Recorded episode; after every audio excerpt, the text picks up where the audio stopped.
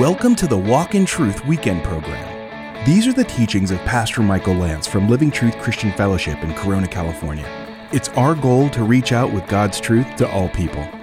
Remember, you can learn more about Pastor Michael, the church, how to donate, how to contact us, and the podcast available on your favorite podcast app when you visit walk in truth dot com. Now, here's Pastor Michael Lance and part three of his message in Revelation chapter eighteen about the judgment of Babylon. This is one sin stacked upon another, upon another, upon another. They've come up as high as heaven, and God has remembered her iniquities. And then a voice says, pay her back, even as she has paid six, and give back to her double according to her deeds. In the cup which she has mixed, mixed twice as much for her. What she has dealt out, what she has poured out, make her drink the cup double what she is given. You remember when they made the golden calf and Moses came down and said to Aaron, what have you done? And Aaron basically said, well, you know how the people are. They're stubborn, man. And they gave me the gold and we threw it in the fire and out popped this calf. Incredible, man. Man, that's the lamest excuse of all time coming from the high priest of Israel, right? So they ultimately, at Moses' command, they ground up the golden calf and threw it into the water, and they made the people drink it. Isn't that glorious? Go ahead. You want the golden calf? Gulp, gulp, gulp. Now, you parents, this is where washing the kids' mouth out with soap came from. Amen? Anybody ever try that? Clean your tongue. Go ahead.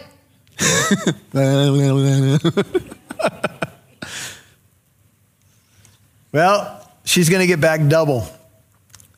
Nebuchadnezzar built a ziggurat in, in Babylon. There's a inscription that's been discovered by archaeology, a commemorative inscription that reads, the fortification of Aseg Ilah and Babylon. He says, I strengthened and made an everlasting name for my reign, close quote. But you know, pillars and monuments and trophies and statues, well, they corrupt over time. And Babylon, even though she looks good and powerful, is going to fall. To the degree, verse seven, that she glorified herself and lived sensuously, to the same degree give her torment and mourning. For she says in her heart, I sit as a queen, I'm not a widow, and will never see mourning. Write down Isaiah forty-seven seven. That's where we turned to earlier. She said, in essence, I'm untouchable. Nothing's ever going to happen to me. There are people who are walking the planet today and they think they're the untouchables. They're unpenetrable. Nothing's going to ha- ever happen to them. Nothing's going to go south. Nothing's going to go wrong. They can continue to walk the razor's edge and it's going to be fine. And then something happens. She glorified herself. Uh, this may, this idea that she says, I'm a queen and not a widow, may relate to the idea of the queen of heaven from Jeremiah forty-four, that she said, I'm this goddess that is to be worshiped. For this reason, because of her boast, verse eight, because of who she is and what she does to damage mankind, in one day, for this reason, in one day, verse eight, her plagues will come, pestilence and mourning and famine. She will be burned up with fire, for the Lord God who judges her is strong. But she's this incredible place with incredible power, but in one day, she's going to fall. You know, in, in the ancient world, if you were going to try to besiege a city, it would take you weeks, months, even years to destroy a powerful city with ramparts and towers and, and archers who were trying to deal with you as you approach the city. It could take you months, even years. But Babylon, this composite anti-God system or city, is going to fall. Look at verse eight, in one day. In fact, later, we're going to see in one hour. One hour. Uh, in the ancient world, very unlikely that a, a powerful city could fall in a day or an hour. But in today's day and age, how quickly could a city fall? How quickly could a area code be decimated? I mean, we have some interesting times going on with North Korea right now, right? Where we're trying to figure out where this gentleman is coming from, if I can call him that, who's making threats to America and testing bombs. And you know, today, a push of a button could destroy multiple areas. So this is this is probably, it affirms the future nature of what's going on. The kings of the earth who committed nine acts of immorality and lived sensuously with her will weep and lament. They will wail in loud lamentation over her when they see the smoke of her burning. One day when Babylon falls, the kings of the earth, those who committed acts of immorality with her, they will cry when they see the smoke of her burning. This is uh, a quotation from a commentary. The kings please themselves with Babylon, but when she falls, they want no part of her punishment. Notice how their grief does not result from the injustice Babylon did. Their grief does not spring from the lives they ruined in alliance with Babylon. They do not grieve about the way they dishonored God or led others to do the same. They wail for ba- Babylon, but their concern is not for Babylon. Notice how they do not seek to help her. They weep and lament, but they watch her burn, is basically what's going on. They stand afar off. We'll see in verse ten, and for the fear of her torment. They are not about to risk themselves in order to help Babylon. This shows that they do not love Babylon. They love themselves. They're only mourning because Babylon will give them no more sensual and immoral favors. Living for Babylon is about living for yourself. It's the message of the world. Look at verse ten. They stand at a distance because of the fear of her torment. And they say, woe, woe, or alas, alas, the great city Babylon, the strong city, for, what's your Bible say?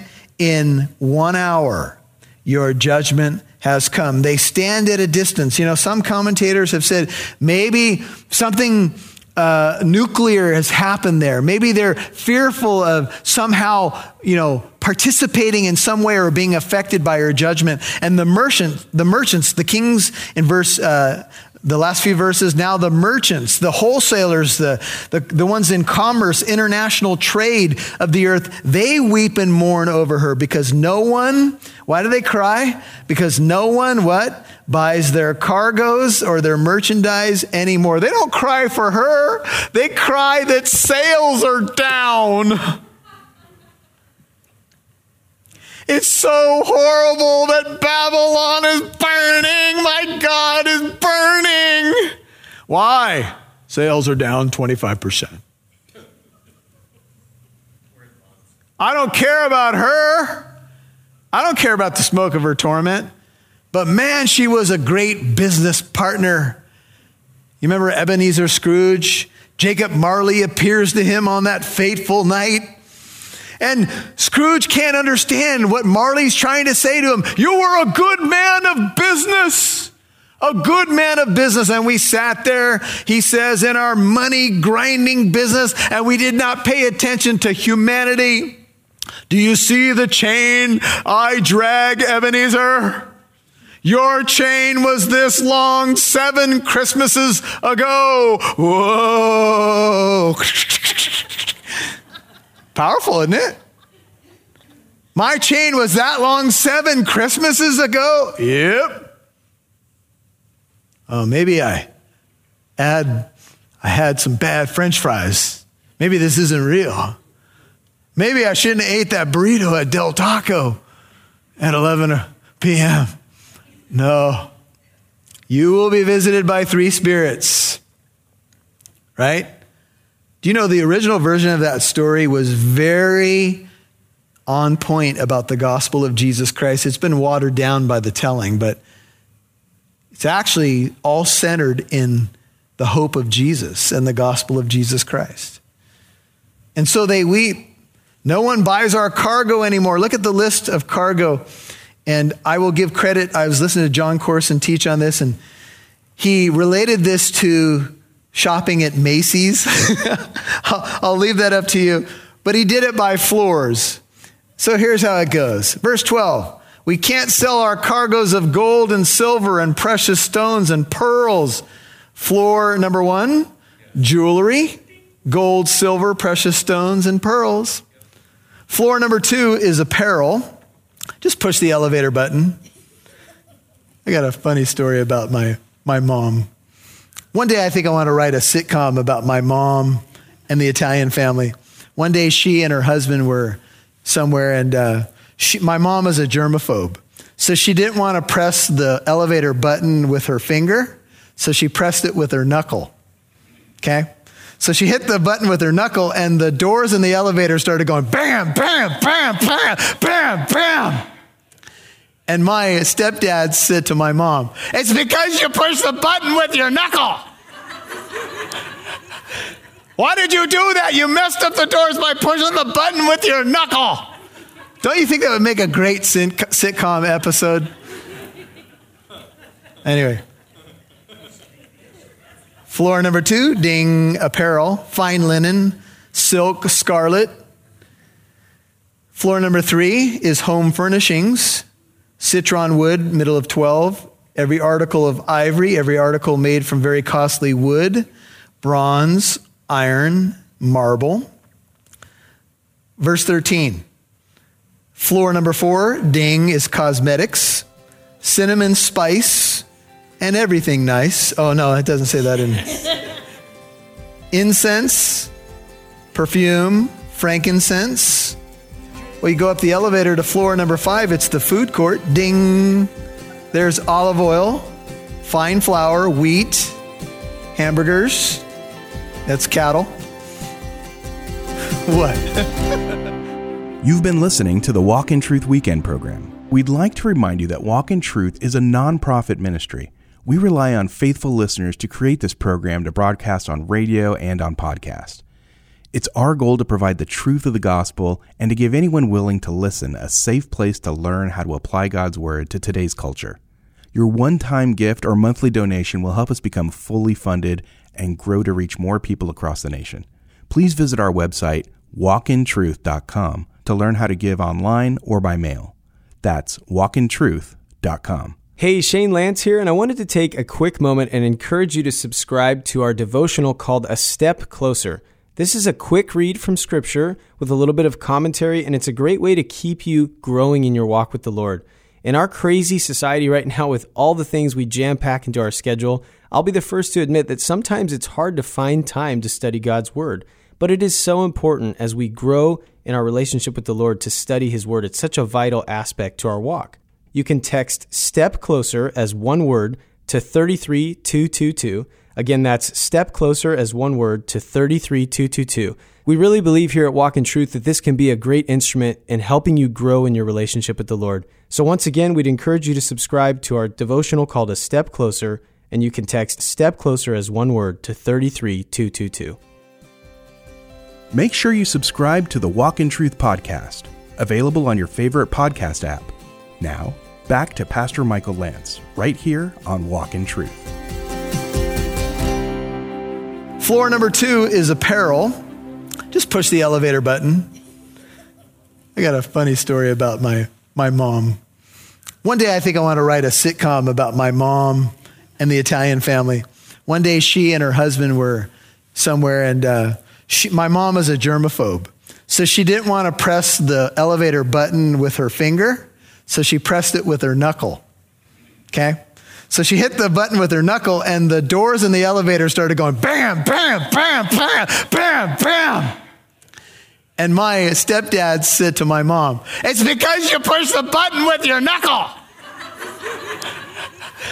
Why did you do that? You messed up the doors by pushing the button with your knuckle." Don't you think that would make a great sitcom episode? Anyway.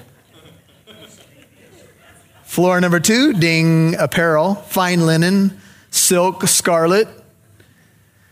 Floor number three is home furnishings, citron wood, middle of twelve, every article of ivory, every article made from very costly wood, bronze, iron, marble. Verse thirteen, floor number four, ding, is cosmetics, cinnamon spice, and everything nice. Oh, no, it doesn't say that in here. Incense, perfume, frankincense. Well, you go up the elevator to floor number five, it's the food court, ding. There's olive oil, fine flour, wheat, hamburgers. That's cattle. What? And sheep. Cargoes of horses. Uh, floor number six, ding, is automotive. It's uh, cargoes of horses and chariots. And floor number seven is slaves and human lives. The word for slaves is soma. The word for human lives is suke. That's why many of the translations say the body and souls of men. See, Babylon just doesn't deal in goods. It deals in souls. It sells people out. You know how I mentioned to you industry in the world, backdoor deals, things that we may not want to talk about? Well, there's things going on with human trafficking right now and sex slavery that God knows what's happening. God knows the businessmen, quote unquote, that are involved in this industry today. God knows what's going on. This is Babylon. Babylon traffics in everything, including human souls. They say something like this, everything's on sale here. You can buy it for a price. And the fruit you long for, fourteen, has gone from you. All the things that were luxurious and splendid have passed away from you. And men will no longer find them. Some years ago, we had a church member who worked for a major uh, market chain, a, kind of a supermarket. And uh, somebody, the, the, the individual that worked for the company passed away. And so there were fifty or one hundred people, employees that came from this company. If I said the name to you, you would know the name. So the gospel was preached. And I noticed a, a young man on the back row. He was very fidgety during the whole message. And one of the things that I said is that Jesus said, what will it profit a man if he gains the whole world and forfeits his own soul?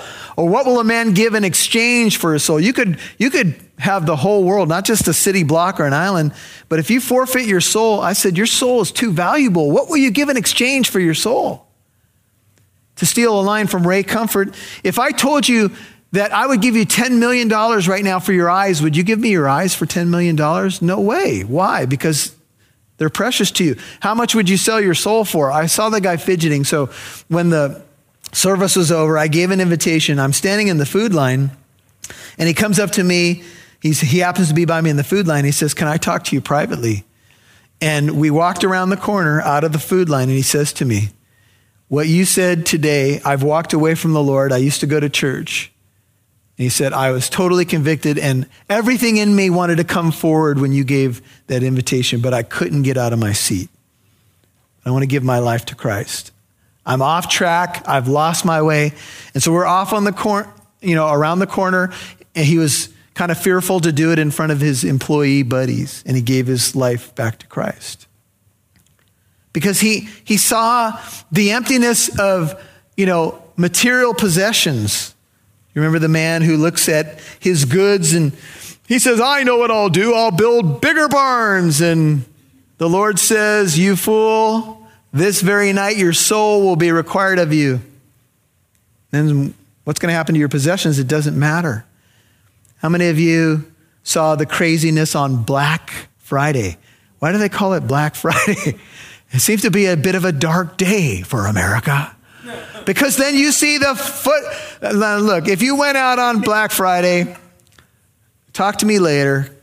We'll help you repent. And no, look, I know there are some good deals, but do you see how people look? You ain't even finishing your turkey and pumpkin pie. People go, which which store are you gonna go to? You want to go to? Yeah, we're gonna go to that store. We're gonna. They open at six now. Six what? Six in the morning on Thanksgiving.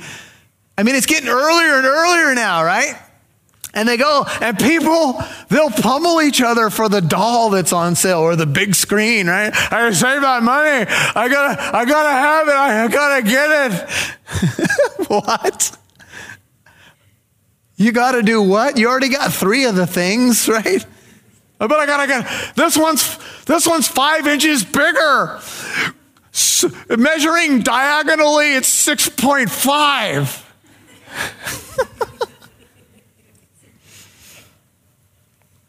Do not love the world nor the things in the world. If anyone loves the world, the love of the Father is not in him. For all that is in the world, the lust of the flesh, the lust of the eyes, the boastful pride of life, is not from the Father, but it's from the world. And the world is passing away, and it's also its lust, but the one who does the will of God abides forever. Now, don't get me wrong.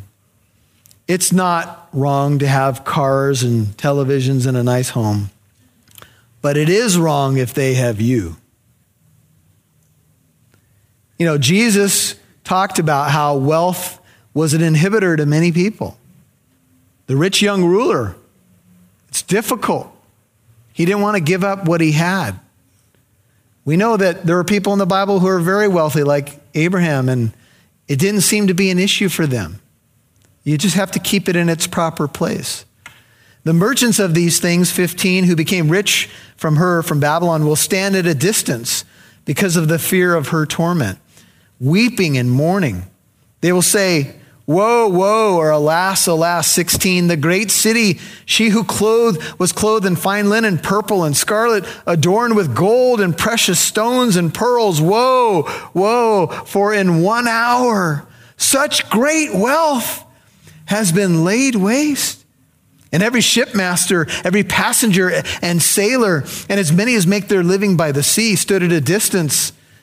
They're, they're not helping. They're standing afar off. And they were crying out as they saw the smoke of her burning. And they said, what city is like the great city?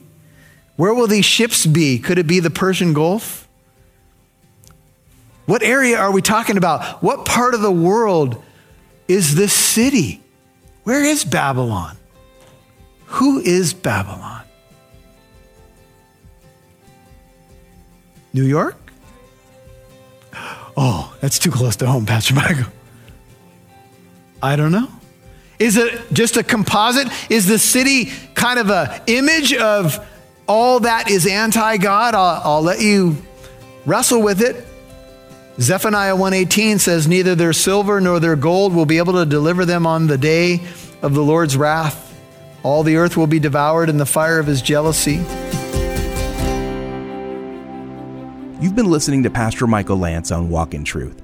This has been part three of his message in Revelation chapter eighteen about the judgment of Babylon. You'll hear more from Pastor Michael in a moment, but I'd like to encourage you to subscribe to our Step Closer devotional. This quick read from Scripture on your smartphone is a great way to keep you in the Bible. Look, it's vital to your walk as a believer to dive deep into the Word of God, but I understand that sometimes life gets a little busy, so why not get a few text reminders a week on your smartphone from us at Walk in Truth? It's not the only thing you need for your spiritual growth, but it'll help you get there. To subscribe to our Step Closer devotions, text Step Closer as one word to three three two two two. Again, text Step Closer as one word to the number three three two two two, and together we can step closer to the Lord. Now, here's Pastor Michael. Well, you may be thinking, what does the judgment of the great harlot and of Babylon in Revelation seventeen and eighteen have to do with me today, my life today? Well, remember that Babylon is really kind of a metaphor or a picture of the world, the anti-God system. And it's really everywhere.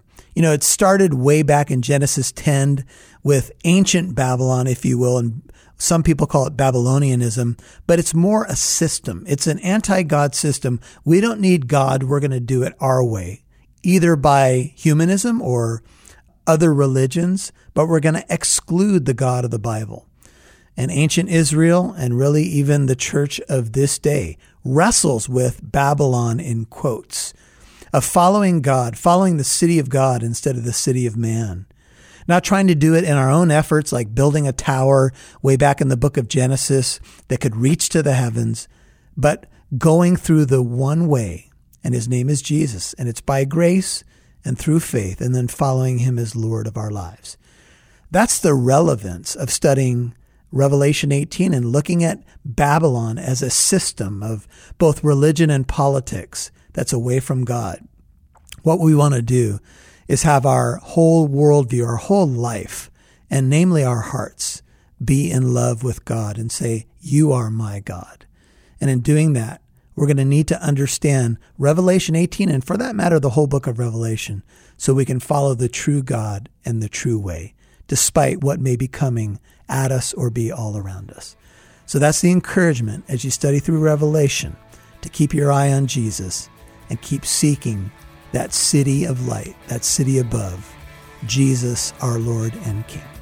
Be sure to come back Friday to hear the conclusion of Pastor Michael's message in Revelation chapter eighteen about the judgment of Babylon. I'm Mike Massaro. Thanks for listening to Walk in Truth. It's our goal to reach out with God's truth to all people.